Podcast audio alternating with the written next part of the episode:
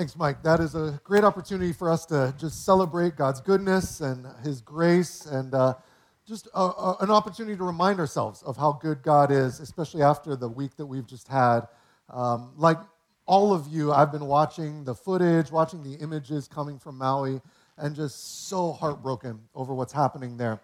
And then on Friday, uh, we had a family of Lahaina refugees come and stay in our house. And got to hear some on the ground stories of what they experienced in Lahaina, and it was just horrific. Um, the, the things that they saw will haunt them for the rest of their lives. And we have thousands of people who've lost loved ones and are dealing with that loss, but even the ones who've uh, maybe even kept their home and kept their business, they've seen and experienced things that are going to be just with them forever. And so the physical needs on Maui they're slowly being met, not fast enough, but government agencies and agencies like Samaritan's Purse are slowly getting the physical needs of food and shelter met. But the thing is, the emotional and relational and spiritual needs are going to last for years. And so that's why we've been working the last few days to build a partnership of churches across the islands and a couple strategic local churches there on Maui, and then an organization called Reach Global Crisis Response that works around the world uh, in events like this. I was on Zoom calls the last couple days with a guy who's still on the ground in Paradise, California. Uh, that's another city that was completely destroyed by fire five years ago, and he's still there ministering. And so we're trying to build a, a, a, a long term strategy for ministry there on Maui because there's a lot of organizations pouring into Maui right now doing great work, but the thing is, most of them are going to be gone in about 12 months. That's just the way they're funded. That's the way they operate. They got to get on the ground, meet the immediate needs, and then they got to move to the next crisis. And so there's going to be a lot of needs uh, in the months and years to come. And so we want to provide long term physical, emotional, and spiritual assistance to people who are going to be dealing with this, maybe even displaced for many years.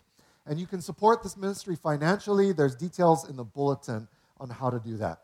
Because our vision here at Harbor Church is to be a place of refuge physical, literal refuge for folks on Maui and also folks who are seeking spiritual refuge. We, we want to be a place of refuge, redemption, and resurgence because that's what a harbor is supposed to be.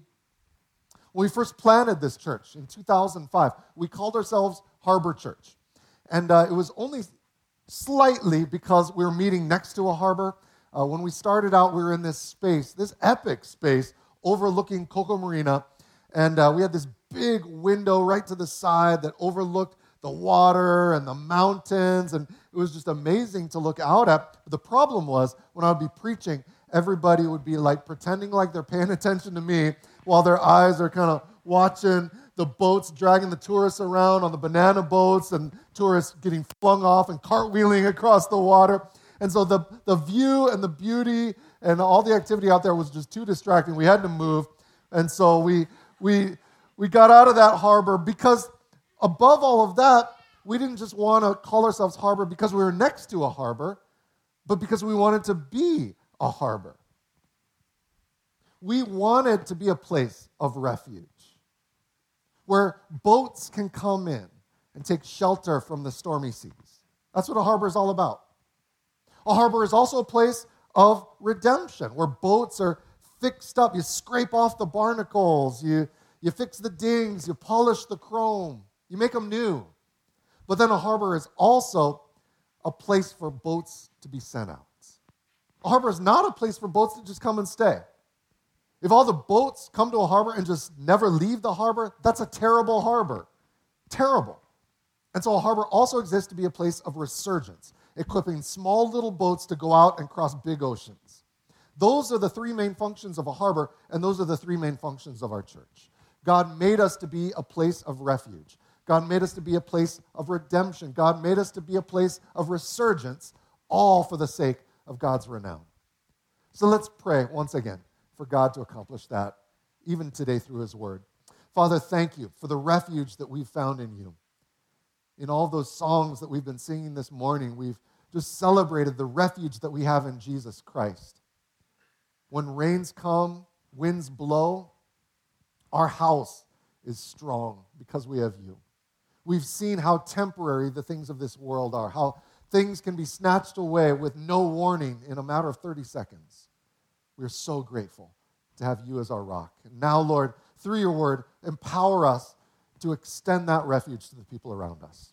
Show us how we can build refuge for the people in our lives, our families, our workplaces, and the people we meet right here at church. Thank you for the refuge we have in Jesus. It's in his name we pray. Amen. Okay, so if you have your Bible, open to Matthew chapter 5. And we're going to see in Matthew 5 how God has made us to be a community of refuge. A place where we can pursue refuge, but then also provide refuge. God wants us to pursue fellowship and community and refuge in Him. But then once we've experienced it, He wants us to provide it to the people around us. And here in the Sermon on the Mount, Jesus is going to teach us how to do that. How to create a place of refuge in our families, in our friend groups, in our workplaces, in our classrooms, here in this church. So here's how you do it, family. Here's how you build a place of refuge wherever you're at in life, whatever context you're in. Number one, seek to be faithful. That's what we're going to see in a minute seek to be faithful. That's a really simple way to provide refuge for the people around you because most people in this world aren't faithful. Most people are pretty unreliable. They say one thing, but they mean something a little different. They say one thing, but they do something way different. And so when you're completely consistent, what you say is who you are, what you say is what you do, then people automatically feel safe around you. That's what Jesus is talking about here in Matthew 5. Look at what he says in verse 33. Matthew 5 33. You have heard that it was said to our ancestors, You must not break your oath, but you must keep your oaths to the Lord. He's taking that straight from Leviticus 19. You shall not swear falsely to the Lord. And people in Jesus' day would take that and they, they would be like, Yeah, you shall not swear falsely to the Lord, but if you swear to anything else, then, then that promise is optional. If you swear on heaven or on the earth or on Jerusalem or on your head, then you don't have to follow through on what you said. That, that's an optional promise. And that sounds silly to think that way, but we are really skilled at figuring out silly ways to not do what we don't want to do, right? We're very good at that. Like when I was in high school, my friend told me that all of the stop signs with white borders are optional. And I was like, man, I don't remember that from driver's ed, but y'all just go with that because who wants to stop at stop signs, right? So I drove around just kind of cruising through the stop signs with white borders, and I didn't notice that every stop sign has a white border until I got pulled over a couple days later. And I'm like, but, but officer, it, it had a white border. And he's just like, are you an idiot? Hands me the ticket and drives off. We are so good at figuring out dumb ways to get out of the things we don't want to do. And so Jesus' day, in Jesus' day, people would make these optional promises by heaven or by Jerusalem or by the earth, and then they would break their promise and they, they would be like, Well, I wasn't swearing by the Lord. You heard me. I swore on my own head, and so you should have known that I might not do what I, what I said I was going to do. They're trying to make loopholes for lying is what it was. We still do that. Why do we lie? Why do we do stuff like that? Well, sometimes it's because we want to avoid conflict, right? Somebody asks you to do something, and maybe you say you're going to do it, even though you know you're probably not going to do it. Because avoiding conflict is way more important than, than telling the truth. Sometimes you lie because you want to protect your reputation. Your boss asks if you sent that contract to the client, and you're like, oh, yeah, yeah, yeah, send it out. And then as soon as the boss leaves your desk, you real quick send out the contract to the client because you got to protect that reputation. Sometimes you lie because you just want to make life more comfortable. If you fudge a few numbers on your tax return, then you can make a few more dollars on your refund, which will allow you to buy that thing that you were really hoping to buy we've got kind of a shaky relationship with the truth. We say one thing and we do the opposite. And so that's why Jesus says in verse 34 I know that's your pattern, I know that's your tendency, but I tell you, don't take an oath at all. Either by heaven, because it's God's throne, or by the earth, because it's his footstool, or by Jerusalem, because it's the city of the great king. Do not swear by your head, because you cannot make a single hair white or black. In other words, you can't change anything by lying. You can't make your hair white or black. Yeah, you can try and dye it. You can dye it black, but what's going to happen? It's just going to grow out. You can't keep it black, and you can't keep a lie going for very long. And so Jesus says instead, verse 37 let your yes mean yes, and your no mean no. Anything more than this is from the evil one. Jesus says, let your yes be yes. Don't do the juke and spin yes, where you say yes on the outside, but you really are thinking no on the inside. Yeah, I'll do that, but you know, nah, I probably won't. Think of all the times that people flaked out on you. How did that make you feel? Don't do the half hearted yes, where you say yes with your mouth, but no with your heart. And so you might do what you said you were going to do, but you do it just half heartedly. Don't do the last minute yes. That's what everybody does now, right? It used to be that we had FOMO, fear of missing out. Now we've all got FOBO, fear of better options. And so we wait to say yes to anything until we're absolutely sure that there's no better options that might come along. Don't do that. Don't do that. Be faithful. Be a place of refuge that people can depend on. And then, number two, seek to be merciful. Be merciful. Which I know that's not our natural state of being.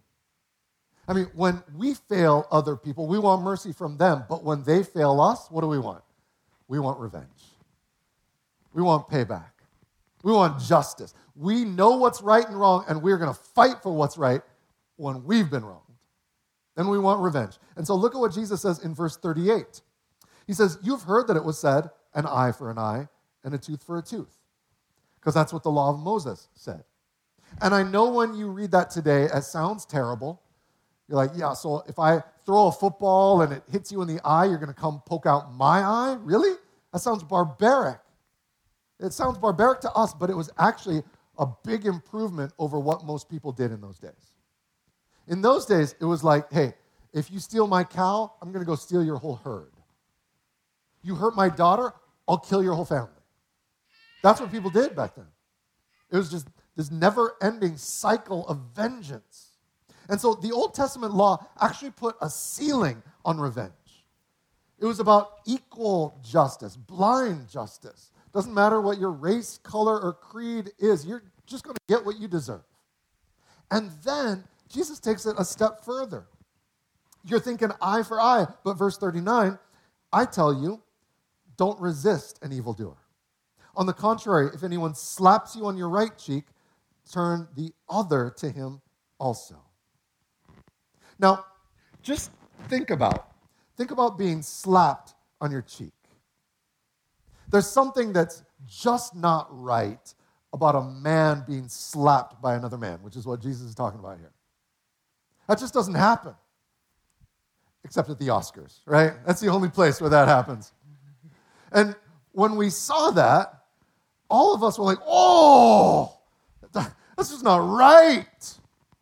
That's just not right. Now, what if he had just gone and just punched him? Just a quick right jab.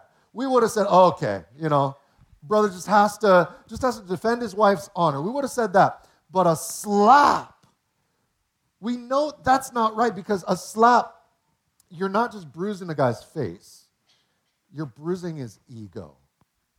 You're bruising his pride. And we feel that all the time. We feel slapped all the time. Like when you find out that people have been gossiping about you, and then it gets back to you. That feels like a slap. When you get blamed by your family for something that wasn't your fault, that feels like a slap. When your coworker makes a snarky comment about you in front of the boss, in front of the whole team, you feel like you just got slapped. And when you experience that, then you automatically go into fight or flight mode. That's just hardwired into us as humans. And actually, what they found is all mammals experience fight or flight mode. We just go into it. If you choose flight, which is what a lot of people do, then you'll try and escape from the situation. You'll just start working from home more, or you'll stop hanging out with that friend group, or you'll start ghosting your family. You'll just, you just escape. But then if you choose fight mode, then you'll start looking for revenge. And it's amazing how much creativity we can find in ourselves that we never knew was there when we're looking for revenge. You'd be like, man, my husband just ticked me off so much today. So I'm going to go buy 12 more throw pillows for the bed. That's going to teach him, man. He'll know exactly what he did to me after that. We find so many creative ways to express our revenge because we think we've only got two options retreat or revenge. But Jesus has given us a third option here radical mercy. Willingly sticking your other cheek out for them to take another swing. Crazy. What you're doing there is you're making it really clear that you love that person way too much to either walk away or to retaliate. What you're doing is forcing them to see their own sin, but you're also offering an opportunity for reconciliation in the relationship. This is so counterintuitive, right? This is not the way we operate. But now Jesus is going to raise the stakes even more. Look at what he says in verse 40. As for the one who wants to sue you and take away your shirt, let him have your coat as well. And if anyone forces you to go one mile, go with him two. Give to the one who asks you, and don't turn away from the one who wants to borrow from you. Family, this is some extreme mercy that we're talking about here, extreme generosity that we're talking about. 100 years ago, 150 years ago, there would have used a word for this. It would be the word prodigal. And I know today we only use that word when we're talking about the story of the prodigal son, but the definition of prodigal isn't what we think it is. It's not being rebellious. If you look in the dictionary, the definition is actually to be recklessly spendthrift. That's what it means to be prodigal. It means to give and to spend until you got nothing left. And so, in the parable of the prodigal son, it was actually the father who was being prodigal. He gave money to his son, half the inheritance that his son didn't deserve. And then, when his son spent all the money, then his father gave forgiveness that he didn't deserve. He threw him a party that he didn't deserve. He slaughtered a fattened calf that he didn't deserve. The father in that story was just scandalously generous. That's what it means to be prodigal. And that's what Jesus is talking about here. So here's how you build a place of refuge. Number three, seek to be prodigal. Like the father in the story, seek to be radically generous. Jesus says, if somebody wants to sue you and take away your shirt, ah, let him have your coat too. Because if you give your shirt away when a judge demands it, that's just compliance right there. You're just complying with justice and the law. If you go above that and give away your coat, nobody ever asked you for your coat, nobody demanded that. It's the only thing that's going to keep you warm at night when you're out on the road that's not just compliance anymore, that's craziness. That's radical generosity. Jesus says, if anyone forces you to go one mile, go with him two. Because that's what Jews were required to do back in those days by the Roman soldiers. If a Roman soldier was walking down a road and he had a pack on and he saw you, then he could force you to carry his pack for him, but only for one mile. Only one mile. That was the law. Jesus probably had to do this many times because he was on the road all the time. So you're legally required to walk a mile with that pack on you. And Jesus is like, hey, why not do double what's required? Just do double, which is crazy. If you were to carry a heavy, heavy pack for your friend, that would be carrying. Carry that pack two miles for your enemy? That's craziness. Nobody does that. That's scandalous. That's why Jesus says, Give to the one who asks you, to everyone who asks you. Don't turn away from the one who wants to borrow from you. Give to everyone who asks you. If you give to your friends whenever they ask you, that's caring, that's kind. Give to everyone who asks you, that's crazy. Walk around downtown Honolulu for like an hour you'll be out of money completely if you just give to everybody who asks you. On top of that, you'll probably be doing more damage than good. You'll be hurting a lot of folks more than you're helping them. And so I think it's clear that these aren't literal commands that Jesus is giving us here. These aren't specific things that we're supposed to follow by the letter. This is a radical call to be scandalously generous in all of life, to be prodigal. And that's how you build a place of refuge. And that's what we want to build as a church. That's why we're encouraging you to give towards the Maui Relief Fund because those folks in Lahaina, they need food and shelter right now. But six months from now, they're going to need professional counseling. After a crisis like this, usually at about the six month mark, there is a big spike in the suicide rate in the area of a crisis. Six months from now, they're going to need legal assistance with all of the FEMA forms and small business administration forms that they got to do. They're going to have no idea how to do all of this. When you've been through a crisis like this, your brain function goes at about 50% of normal. You just can't figure out stuff that you could figure out six months ago. They're going to need so much help. And so we want to serve them long term and hopefully along the way get lots of opportunities to display and proclaim the gospel. We want to help our partner churches on Maui create a place of refuge there. We also want to create a place of refuge right here in Kaka'ako. That's why we offer free breakfast to our needy neighbors here in this neighborhood. That's why we offer outdoor movie nights for the kids in this neighborhood. That's why we offer block parties like we've got coming up this week for the adults in our neighborhood. Because God has been scandalously generous to us, giving us his one and only son as a sacrifice for us. And so we just want to be scandalously generous to the people around us as a church and as individuals in your family, in your friend group, with your coworkers, with your classmates?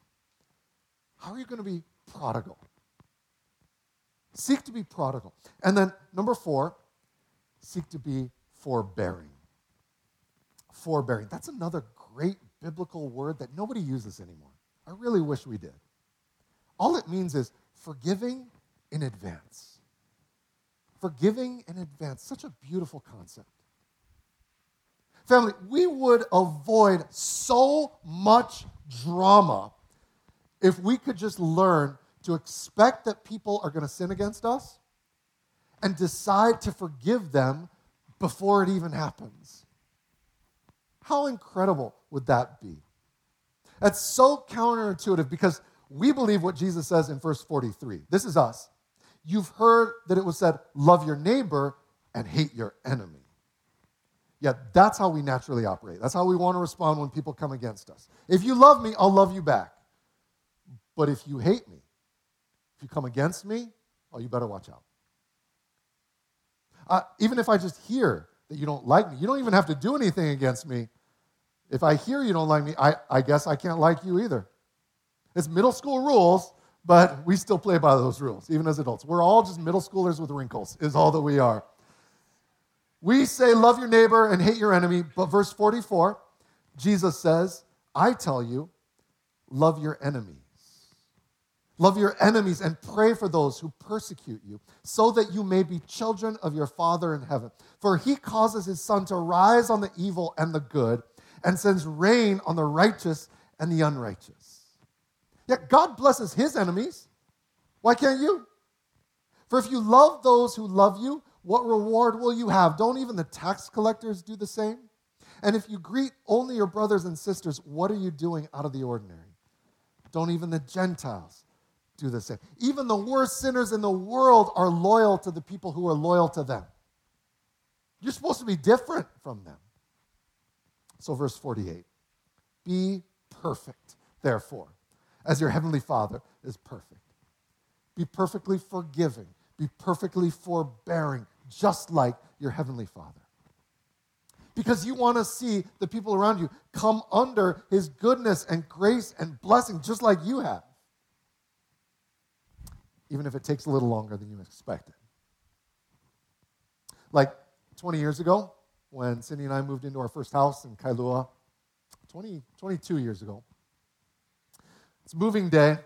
I drive in with a U-Haul and uh, the space in front of our house isn't long enough to fit the U-Haul, and so I had to overhang my neighbor's driveway by about 18 inches, but seemed like he could still get out, no problem. So I, I park it, I turn off the engine, I circle around to open the back door. And before I can even roll up the door, the next door neighbor is running out of his house screaming at me.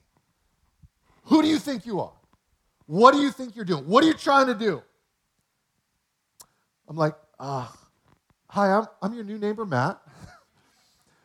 and uh, we're just moving in here. I, I tried to turn on the charm, like, oh, I'm so sorry. I, I know we're, we're blocking your driveway a little bit, but could we just unload real quick and then, and then we'll move it? That made him even more mad. He just screamed at me some more. And that's what our relationship was like for the next four years. Complaining about every little thing. We tried to be merciful and forbearing and generous, but nothing changed. He was always complaining about something. He had just decided that day that he hated us. It was hate at first sight. And so that's what it was like for four years. It's easy to love your neighbor when your neighbor is nice to you, right? That's pretty easy. It's a little harder when your neighbor is your enemy. But Jesus says, love your enemy. Paul says in Romans 12, if your enemy is hungry, feed him. If he's thirsty, give him something to drink. And so after we read that, we're like, all right, I guess that's what we got to do. At least once a month, Cindy would take cookies over to our neighbor. Whenever I was doing yard work, I would go over and try and sweep his front sidewalk too, just do whatever we could. But nothing ever made a difference. Until one day, four years later, I'm out in front mowing my lawn. He's out front unloading his car, and I see him start walking over to the little, little half fence between our two yards. I'm like, oh no, what is he going to complain about now? So I turn off the mower, I walk over, I'm already flinching, already getting ready to take a beating. And when I get to the fence, he sticks out his hand and he says, Hi, my name's Kevin. I think we need to start over. It's nice to meet you. And I stick out my hand and I say, It is nice to meet you. It took four years, four years of trying to be a place of refuge. Because everybody needs refuge. Everybody. If you don't have it, you can find refuge in our community groups. We've got groups all over the island. There's info cards out in the lobby. Just go find one that, that's in your neighborhood or that matches your schedule. Find a group and get in it, okay? You're going to find refuge there. And then once you're in one, don't just look for the ways that you can pursue refuge, look for ways that you can provide refuge to the people in that group, to the people in our church, to your family, to your friends, to your classmates, to your coworkers. Last week, we made a commitment to seek one more to pray for God to bring one more person into his family through us. Hopefully, you have your one more on that card. You have their name written there and posted in a place where you'll remember to look at it. And, and hopefully, that's reminding you to pray for your one more regularly. Hopefully, you're looking for ways to provide refuge for your one more. Hopefully, you're looking for opportunities to connect your one more to your church family, to Jesus, and to his body. This Saturday, we've got the Kaka'ako Block Party. That's a perfect opportunity to connect your one more to your church family. And then the very next morning, next Sunday, we have a special guest preacher who's going to be rocking Harbor Church. It's my good friend Ryan Kwan from Resonate Church, the Resonate movement of churches in the Bay Area. He's just a dynamic, great speaker who loves Jesus so much and is going to introduce all of us to the ways that Jesus redeems us and transforms us no matter what we're going through in life. Family, you have so many opportunities to build a place of refuge for the people that God's put in your life. So many opportunities. How are you going to do that this week? How are you going to pursue refuge? How are you going to provide refuge this week? Let's pray together. Father, we thank you so much for the refuge that you have provided for us. We've seen storms. We've seen rain and wind come in many different ways in our lives. We've created many of those storms in our lives. And still, you welcome us into your family, welcome us into your home, welcome us into your throne room as children of the King. Thank you for the refuge that we have in Jesus. Now, Lord, help us to find ways to extend that refuge to the people that you've put in our lives. Thank you for what we have in Jesus. We just want so many more people to have the same thing. We pray this in Jesus' name. Amen.